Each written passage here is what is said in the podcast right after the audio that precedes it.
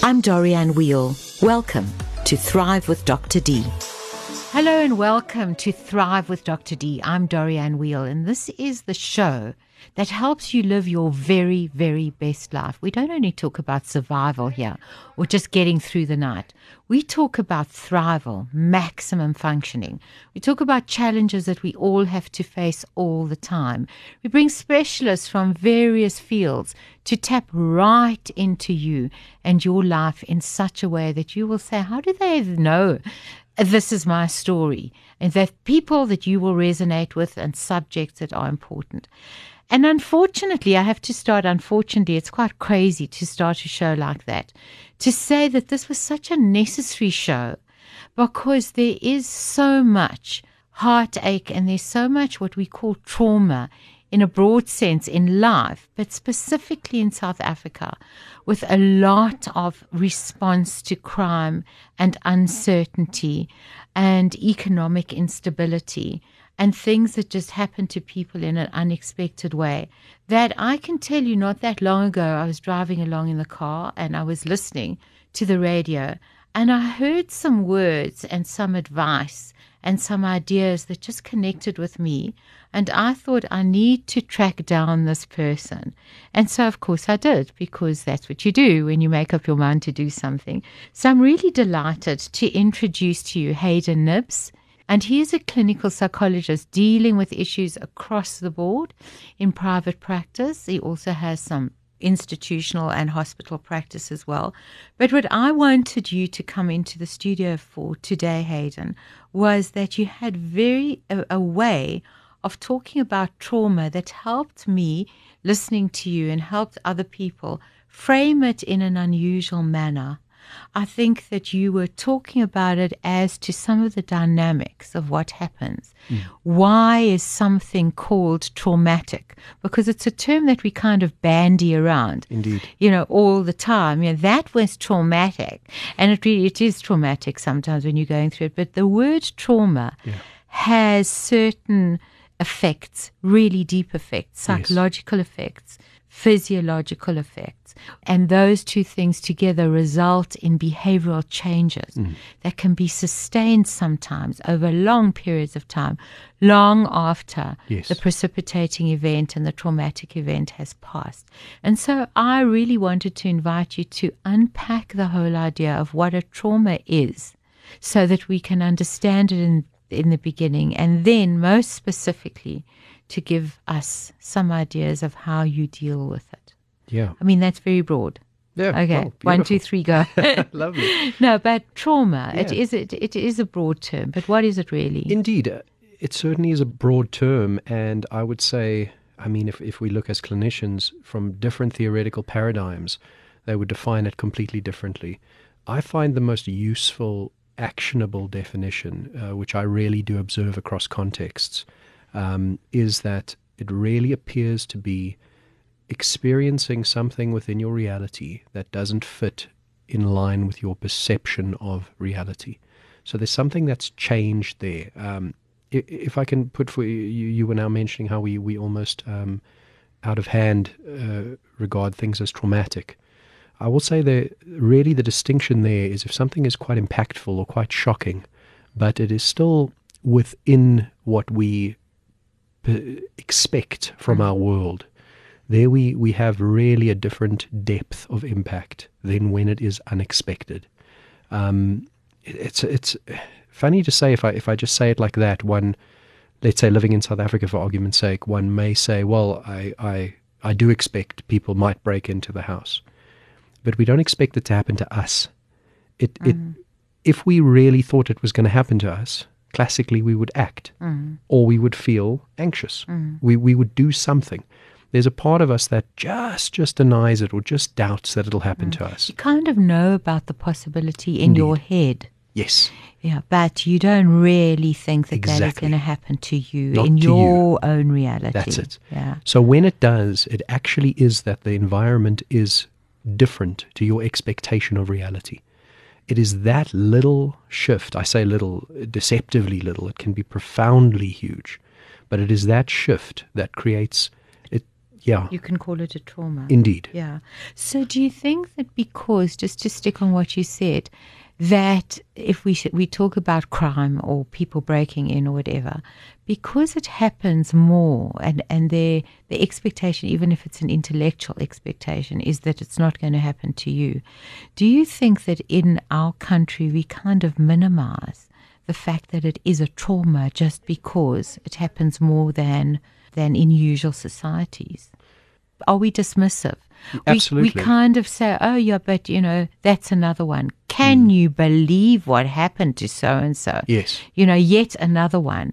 It's not, um, it's traumatic to them, obviously, but I is it's not headline news Yes. because of the regularity of it.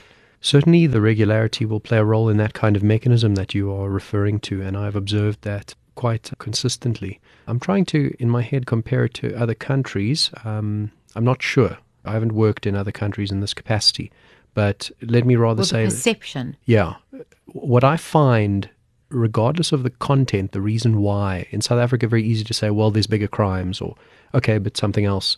But I find very often when somebody reports something traumatic, the response, instead of an empathic response, very often somebody, I believe the intention is an attempt to frame it positively, but it is often framed as what is good about it or that it wasn't that bad. There's something worse. At So least you survived. So let me say, shouldn't you do that? I mean, really, the person is kind of traumatized. You want to get them out of it as quickly as possible. Hmm. Can you not start by saying, well, look, you know, at least you're okay. You know, at least no one was hurt. Yeah, You know, all of your stuff was taken, but really, what stuff? yeah. It's not that important. I mean, you've still got your life and your health for that matter. Obviously, I, I, I have a lot of understanding for the temptation for that kind of a response. But if we place ourselves in the shoes of the individual who is suffering this traumatic experience, the impact of that kind of response, it runs the risk of being a bit uh, dismissive, that it sweeps off the table the depth and the complexities of what the person has experienced. It almost closes the door. The process message a bit is, well, you cannot complain about it because it could have been worse. And that really, really creates a bit of distance and, and blocks the ability to Okay, process. I can't even sit with this, sorry, because as you would know, and I hope you would know, those of you who listen to me, that that is so uncharacteristic of, of what I really would do. I just Eh? want to say it because, in fact, that is what people do. And I mean, Yes. they do do it with really, really good intention. and do. I just think that we should talk a little bit about the, the real, real reasons of why that is possibly one of the worst things that you can do. Yes. So you the, the what you've said is it use the word empathy. Hmm. And I would caution you all is if you start anything by saying at least, then stop. It's a really good indicator.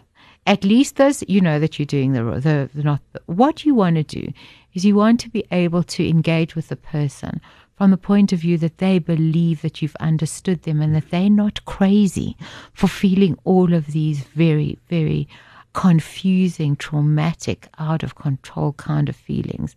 You want to be able to say, to give them the message that it's almost like an appropriate reaction to a very traumatic situation. Is that not right? Beautifully put, yes. Yeah. Uh, and I love the way that you, you are actioning the unconditional positive regard as well, uh, which is another beautifully uh, perfect, perfect element as well. A- As you say, the empathy and, and not that they're feeling crazy. It, it's that, if I, if I extrapolate that a bit further, it's the, the lack of judgment. When one subjectively feels judged, there's something wrong with us for feeling a certain way, thinking a certain way. Any process message that has that kind of an impact, it creates a bit of hurt. Uh, and when we're talking about somebody traumatized, we are talking about one of the most vulnerable, uh, exposed states. Imagine that you have an, an open wound, and at that moment in time, somebody pricks it with a pin. It's that mm-hmm. level of openness. So mm-hmm. really, really, at that stage, sure, I, I almost don't, I don't want to I don't want to compare it because ideally always, but but really, really important to be really delicate when it comes to that judgment, as you beautifully put it, uh, to not make somebody feel crazy or as though there's something wrong with them. Mm. They should or shouldn't feel a certain mm-hmm. way. It is rather simply just that empathy that uh, again that you were referring to to really put yourself in their shoes whatever their perception of it is whatever their So view is When you give them permission to feel what they feel, you know, in response to it. And I like the way that you framed it in the beginning by saying that unless it's perhaps something in your head, almost always it the trauma is something that isn't in your reality Yeah. that is unexpected and that you didn't expect so now this has happened to you in one form or another Yeah. you know um, so the first thing you've said is really don't minimize it or diss it Yeah. for the person just give them the space and the understanding and the acceptance of the feelings that they're going through what is the real usefulness of it? Because we hear, you know, s- different promote. That's the the I would say the real researched way of helping people come to terms with it without pushing it under the carpet. How does that work? By giving them the space, what does that do? essentially what we find if, if we look at the, the treatments that are really out there if i think about it the golden thread that i observe is an attempt to get the person to re-experience the trauma in a sense to to revivify the process but in a way that is not hurtful or judgmental. Can bring up the, the emotions. So a lot of the, the, the trauma therapies will be some form of re-experiencing it a number of times. Some will be just uh, talking How would you do it. that? Would you say just let's go back? You create a kind of safe environment with them, you with them. Yes. They feel contained a little bit by you. They feel understood. And then would you say, tell me what happened? How would you get them to, if you think that it's a good idea for them to go through it again? What? How do you get them to do that? Personally, for me, I attempt to observe rather than adopt a, a strict patter. So I will rather observe the emotional state of the individual and really start there on an emotional level. Classically, that type of reflection uh, almost moves into the process of sharing it. If not, I may direct gently. If an individual is really distancing from sharing it, feeling uh, very reserved, I won't push. I will rather look there first. Uh, and if we pull it a bit to the listeners, I'm not really, for those that, that are not uh, clinicians that are perhaps listening, it is so important, and perhaps a piece of advice that I will give is, is really to allow the person to speak a bit through it. Try again not to judge. That judgment adds an extra layer potentially of, of damage because they when we have gone through something that is experienced as subjectively traumatic that really isn't in line with our reality, there's always questions of did I handle it correctly? Did I play a role? All of this. So there's such a sensitivity to judgment. There's em- almost a need of reassurance in there. So if we add in that judgment, a lot of damage, creating the safe space not only avoids damage, but it also allows the individual to start to make sense of what occurred. So if we could talk kind of as if we're talking to the person who's here, or talking to them That has been us. traumatized. that has been Yep. traumatized. Or let's just say it's not us, but a family member. Hmm. You know, come home, an experience has just happened to them. They're really feeling traumatized. We are saying, give them the space, don't, you know, no judgment or whatever. Can you say like a couple of sentences as if you were a partner or a family member, what you would do with that person in front of you? I would okay if we paint a bit more of an of a of a of a context for the example. Let us say there is somebody that has been hijacked, Yeah, and I'm their friend, so I'm not their therapist, right, and they are there with me. right. I will say, okay, how have you been? No, I was hijacked last week. I will there probably myself either observe or imagine what that must have felt like. I probably won't start deep, so I would probably say something like, sure, mm. wow, you, you, you must have thrown you. What happened? Then I will say what happened because they already put it on the table. So there I would certainly explore a bit. They will probably say, no, I was driving. I, I stopped at the robot and, and some this person just put a gun at me. Mm-hmm. Probably there'll be a swear word or 2 mm-hmm. And then I will say, yo, you must have got the fright of your life. Mm-hmm. There, it's a bit deeper. What I'm attempting there to do is look a bit on an emotional level and imagine myself in their shoes. Mm. I'll try listen a bit to their tone of voice if they if they say it in such a way that they seem angry. You know, I was at the robot and somebody just came next to me and put a gun to my head. I will probably say, "Yo, you sound pissed off." So what you're doing, because I, you know, this is really useful Hmm. because I think that people confront, you know, they have this with so many things. We're talking about this kind of traumatic hijack, but it could be uh, having to deal with a rejection or Yeah. having to deal with, I mean, what you're doing is you're being with the person. Yes. And you're saying a lot of things like you imagining how it would be for you and then you're putting it out there. That Hmm. must have been, or I can see you were. And in doing that, there's no judgment That's exactly it. that you what you're doing is you're saying um I understand and I'm giving you permission to go even further. Yes. There is nothing blocking in what you're doing. Indeed. So it's not like, you know, you'll feel better in the morning Yeah. or this happens often Absolutely. or every cloud has a silver lining Indeed. or this is a great learning experience, Yep. you know. Thank you, Lord, for this magnificent learning experience that you're sending Yeah. me. So you really are with the person and encouraging them to talk and implicitly saying to them, you're entitled to feel whatever you feel. on another level and, and beautifully put if we if we take that into the frame that we were describing of the reality or your understanding of reality and the environment that you're faced with.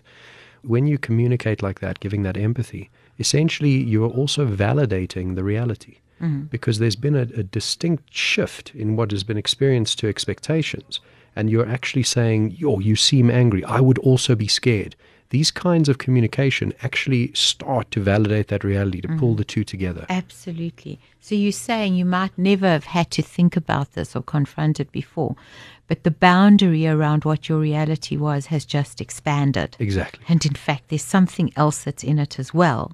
And you don't have to be bowled over. We can embrace it indeed in a way. Okay, so so that's like the immediate thing. Then comes the question a lot of times. I mean, how many times have we all heard it? And the what people want to do is say, go for counseling. You hmm. have to go for counseling. Sometimes, I think very most often that's meant in a very caring, positive manner.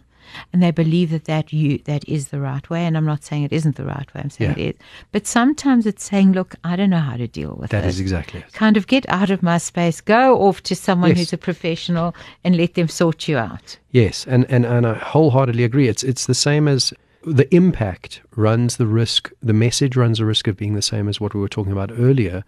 Oh, but at least it wasn't that bad, because the impact is is exactly as you say. I can't deal with it. Mm. So basically, it, it is let's not talk about it. Mm. Rather go for counseling. Mm. Speak to somebody else.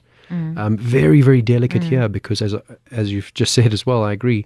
Probably they will benefit from going for counseling, and you want to be able to give that advice, but not have the impact. I will rather say there it comes down to the how. Really, really being conscious of the potential context and the potential detail of the communication. Mm. If somebody is, is sharing as, oh, this horrible thing happened, you should go for counseling, mm. that's really a dismissive mm. kind of an impact. But let's say you, you really have spoken through it, you, you're hearing what happened, and then you share something along the lines of, sure, that I actually, I can hear how scary that was. Uh, You must have been so terrified. Obviously, as your friend, I can't imagine what that's like, but I think it probably is worth your while to go for counseling as well. I mean, let's As let's keep talking, but let, as well. So it's not saying, you know, um, you please please keep all of this stuff for someone else and let's go to the movies. Indeed. No. It's saying, I'm here for you. I will listen. If you want to talk, I will listen. Yes. If you want to listen, you know, I'll support you. That's it. Maybe there's something else that could help. You might even want to say, Do you think it might help? Yes. you know Beautiful. you- yeah do you think it might help Yeah. to have that extra kind of thing what is your view hayden your personal view about the idea that everybody who's had a traumatic incident really needs to go for counseling My personal view is that's a very safe shotgun approach because you will really cover it all. But I, I try to observe rather than assume. What I have found is we function, all human beings function on numerous different levels, and there are certain elements that can impact. Essentially, with trauma, the world is now not in line with our reality classically what the therapies do is get us to re-experience it and on make it fit our reality sometimes that doesn't quite happen and in some therapy we may observe the reality shift and direct it there ourselves so if we try and keep it sort of so that people who need it or who've experienced it understand what we're saying okay let me uh, fair enough okay, let me rather say this many people have a traumatic event They speak a lot with their friends. They talk about it. They talk about it. They talk about it. And without their conscious awareness, something seems to shift Yeah. and it settles. Probably they don't, strictly speaking, need a bit of assistance. Um, but this is not not a judgment. I, I would not say it is a quality of an individual. There is numerous things at play. The people around them, their world at hand, uh, where they find themselves at that point in life. All sorts of things will play a role. How, you know, besides the permission to talk and Yeah. talk, talk about it, how they've dealt with incidents that ever might have happened before. Exactly. Either to them or someone else. Yeah. What kind of support system, as we're talking about, do they have? Yes. So you're saying that it is often useful, maybe most especially for people who are just traumatized to the point where they can't talk about it or they find it very, very difficult. But there are other really, I think, telling signs, um, which I'd like to hear you say more about, of when it becomes really necessary to go. Perhaps it's not every single time because you seem to be coping and you seem to be talking about it and something has shifted. And I think that in the talking about it, let's just not you lose the point of why do you need to talk and relive it? Because you come to see certain strengths that you had which you never which you mm. didn't recognize before. So in going through it you can also say, Okay, you know what I said to him and that seemed to work. Yeah. And you know how I got out of it? Indeed. Otherwise, I wouldn't have got out of it. Shoot, I can give myself a bit of a pat on the back of that. Indeed. In fact, I'm recognizing that I'm fairly resilient and I've got some coping mechanisms that I never gave myself credit for. Mm. So that kind of positive stuff also becomes part of the reality then. Absolutely. Yeah. Very empowering as well, because part of what, what, what I find as well, what we find it with trauma, for those that have experienced will know, there's that sense of security that is gone. Even if mm. you've worked through it, it's it's a bit the question is, well, how do I know it's not going to happen again? Okay, the hijacking happened. Okay, I'm not I'm okay with it now. But now what happens if I drive and get hijacked again?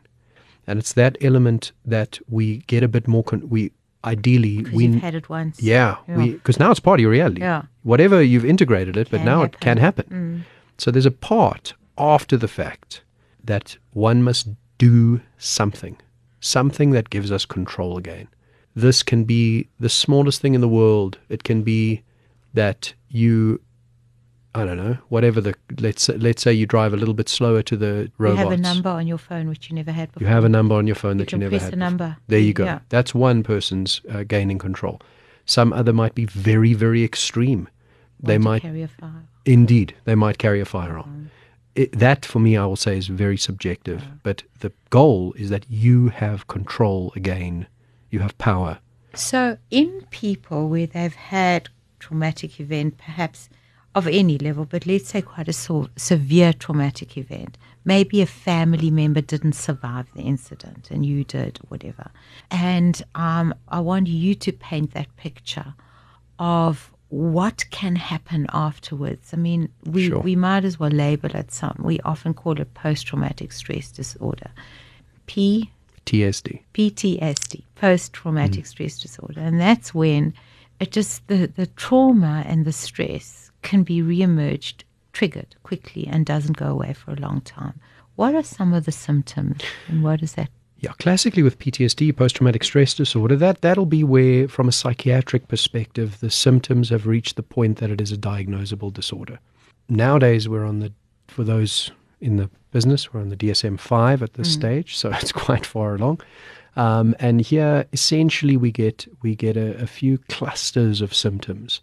The one revolves around re experience. So it's symptoms like flashbacks, nightmares. These are things that intrinsically come into our mind uh, at a stage and we re experience parts of the trauma. Uh, obviously, it's unwanted. Uh, we, you drive in your car, dwang, you think of the, the hijacking, it jumps into your head. Uh, we have another sort of cluster of symptoms that's. And let me ask you just to stop there for a minute. Yeah. Do you know when it jumps into your head? Yeah, you'll that feel it it. isn't yes, but I'm saying, do you know that you you kind of um, I'm asking, do you know intellectually that listen, I've got this diagnosis, this is what it's called, and things jump into my head and they're not real? Or do you feel no, no, no, this is happening to me again? Oh. Can you distance yourself? y- you will with the awareness, sort of. you. Yes. you will not believe that, uh, not like a hallucination where you truly believe the hijack is occurring. You might for a split second. It is more the thought is there, the emotions are there. I feel scared again, but you will intellectually know I, I don't want to feel scared, but there you are terrified. Right. So you can know Yes. as much as you want often, but it still doesn't help with Yes. re-experiencing the feeling. Yes, it is exactly as you're inferring because it doesn't lie on an intellectual level. Yeah. It's not a matter of intellect, it is on an emotional level. Ironically, it occurs because we try so hard to avoid it, because it is something that is so of such deep discomfort that we try not to think about it, we try to not go there. But it is actually what traps us in it. A part of our mind feels so discomforted from it that we don't want to think about it, do anything to do with it. The other part is basically screaming at us saying, it doesn't make sense in our world. And if we can't live in our world, we're at risk. So the more we avoid it, the more the other part of our mind says, ah, have a look at it, deal with it. So it throws it right back at us. So it's quite hard to kind of uh, come to terms with both sides. How Yes. would that affect the treat? The, if you were treating that, knowing that there were these both sides and that it could be triggered by any kind of kind of stimulus, Yeah. Which might even be an unconscious thing, Indeed. a smell, a sound, a something, and it just brings it all back again. And of course, the person just doesn't want to. I've seen people who, because of that fear of that happening, became more and more and more isolated Indeed. because it could happen anywhere to the point that it affects your life tremendously. Yes. So, can you talk to us about um, does it have a, a shelf life? Does it go on forever? What are the kind of interventions or treatments that we do? This is the, yeah. Here's where it gets almost a bit trapping. Probably some people listening will not want to hear this. I like to use the metaphor it's a bit like an infected wound. It is to clean it out. It can be painful cleaning it out, but then it can heal. In that sense, the part of our mind doesn't want to face it, uh, but when we process it therapeutically, we do go there a little bit. If we continue to avoid it, it is just that wound. It does not heal. Heal. And if we start to structure our lives in a way that perpetuates the avoidance, we run the risk of doing more damage. Uh, we can create other patterns that, that create even more symptomology and damage. Uh, that patient of yours that you mentioned, I cannot even imagine how anxious she must feel, he or she, from all of that isolation. So the more our functioning revolves around the trauma, perpetuating that avoidance, the more it will sit with us. Mm. Uh, it is not something that fades over time. Mm. So um, you're almost honoring it and keeping it alive Indeed. by doing that. Indeed. Yeah. So you are saying there are, I heard you say, if we don't clean out the wound Yeah. therapeutically, what is the process? Is it talking? Is it going back? Is it allowing the mourning if there's been a loss? Yeah. Is there- it? Yeah, it very much depends on the situation. If there's been a loss, there's going to be mourning, there's going to be all sorts of different things. But let's say classically speaking, with a trauma, okay, different different psychological theories and paradigms will argue different angles to come in. I will say the golden thread is some form of, of re-experiencing it, typically talking, and in the talking we have where it is made sense of to some mm. degree. That making sense of, I will say, is when the reality meets our reality again. We shift a perception. Oh, hijackings do happen, but I was driving at this part of town. No, you know what I did? Whatever it is, or you mm. know what they did, it doesn't really matter. But the sense, because I, I found classically that reality that doesn't fit, sometimes it ripples further. It'll be something like, I am always kind to people, and yet this happened to me wh- where it may not even be logically connected. Uh, so it's an irrational, like, a you know, a sort of like, why do bad things happen to good people? it can be. Um, I, it's I've- not fair. Yes, that can perhaps be a consequence of having that reality not fit. Uh, so, in that re experiencing, it's almost, oh, wait a minute, often happens alone without the therapist or without Anybody. anyone even verbalizing it. But often that will shift, and the person will a bit subjectively think, yeah, you know, actually, good things do happen to me anyway. This was just one bad Mm. One- thing. Just that shift was is, it'll be enough. It's so important what you're saying because I think what you're saying is people who cope with it and deal with it and who kind of have it as a memory Hmm. and who not still being owned and controlled, Yes. not being owned and controlled by it, have got something that you've just reminded me of, and that's perspective. Yes. when you're in it, you it's called binocular vision, where you look through the one side of, of the binoculars and you magnify ah. everything that is negative and you minimize everything that mm. is positive. And when you can see it so much more clearly with perspective, mm. you start getting better. Beautifully put. Beautifully put. And I I will say, you were saying, how do we deal with it therapeutically? Many people will do different things. If it's person centered, it's talking about it, giving that empathy we were talking about. Other paradigms will have a bit of a patter that runs through it continuous times. One may use hypnosis where an individual runs through it on their own, but the same back end is occurring where we are we are revivifying the experience until there's that click, that perspective And seeing it differently. that once that occurs sometimes it's on many levels that it needs to occur. Uh, some therapists will keenly observe and facilitate the shift themselves. This all depends. But that is the, the, the golden thread that is occurring in a traumatic. And I think what you're saying is is quite optimistic in that it certainly can and does occur. You can get better from it. yes Because we hear stories of like isolation and Yeah. war veterans and so Yeah. on whose lives have been, but it doesn't have to be like Indeed. that. And in fact, if I take it one step further, I mean, because I think it's a nice way to have a different perspective of it. You know, we all know about post traumatic stress disorder. A lot of us have heard about it. Hmm. That's what we've been unpacking. But I tell you what I've been excited about lately. Hmm. I've been quite excited about post traumatic growth oh as opposed to post traumatic stress. beautiful And what I'm finding with that is down the line Mm, and after the therapy, I've found sitting down with people, not only professionally, but personally and in other ways, they will often refer to that thing that happened that taught them something. ah That they've got a different perspective, that Beautiful. their lives have changed, that they've learned certain lessons. And what was so interesting to me is that, irrespective of the precipitating factor, a lot of the lessons that they said they had learned that had impacted their lives positively were the same. So, things, for instance, like the power of support.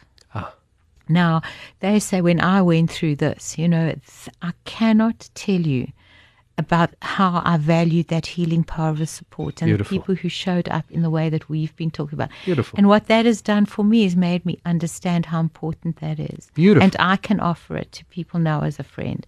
That just but one priority shift, beautiful for instance. yes So it's nice to take it along. I mean, we've got to talk about it. Maybe we'll talk about that, you know, and have you back indeed and talk about all the lessons because, you know, we don't want to cut the process short. Mm. If you cut it short, you'll prolong it. indeed So you have to go through it. yes But at the end of the tunnel, there's a way of how not to let suffering go to waste beautiful by connecting. Very with it. empowering. Yeah, it is, Yes. fact, isn't it? Yes. Isn't. So will you come back and can we talk about that again? of course Okay, I think that it's been really important. Thank you very much. I think we've unpacked a process. People have understood more what trauma is in terms of an unexpected event that challenges your perception of reality and can live with you for a while. The importance of how to be with someone through it, how to say, I'm here and I'll partner you. Never mind being a therapist, the value of counseling sometimes the fact that it takes its own process. There isn't necessarily going to be a shortcut, but that you can emerge at the end. So thanks for highlighting us. Hmm. thank you for having All me and giving me the Thank opportunity you. Thank you very much. I'm Dorianne Weil. Thanks for listening to Thrive with Dr. D, a Jackpot podcast.